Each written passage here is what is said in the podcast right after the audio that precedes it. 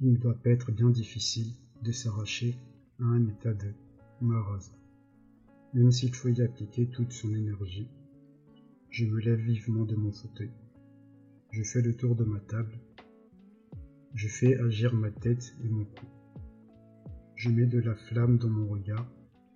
Je tends les muscles de mon visage. Je vais systématiquement à l'encontre de mon sentiment. Je salue A avec fougue quand il s'apprête à me rendre visite. Je tolère aimablement la présence de B dans ma chambre. Je savoure à l'entrée, en dépit de ma souffrance et de mon ennui, tout ce que C va me raconter. Et même si je procède ainsi, il suffira d'une erreur qui ne saurait manquer pour bloquer le tout. Les choses faciles comme les choses difficiles. Et je veux me mettre à tourner en rond.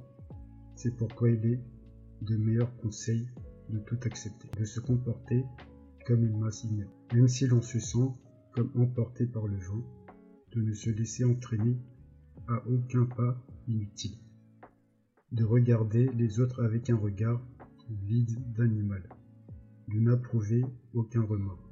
Bref, d'écraser de ses propres mains le dernier fantôme de vie qui subsiste encore. Autrement dit, d'ajouter encore au silence de la tombe et de ne rien laisser exister en dehors de lui. Un geste caractéristique des états de ce genre consiste à se passer le petit doigt sur le sourcil.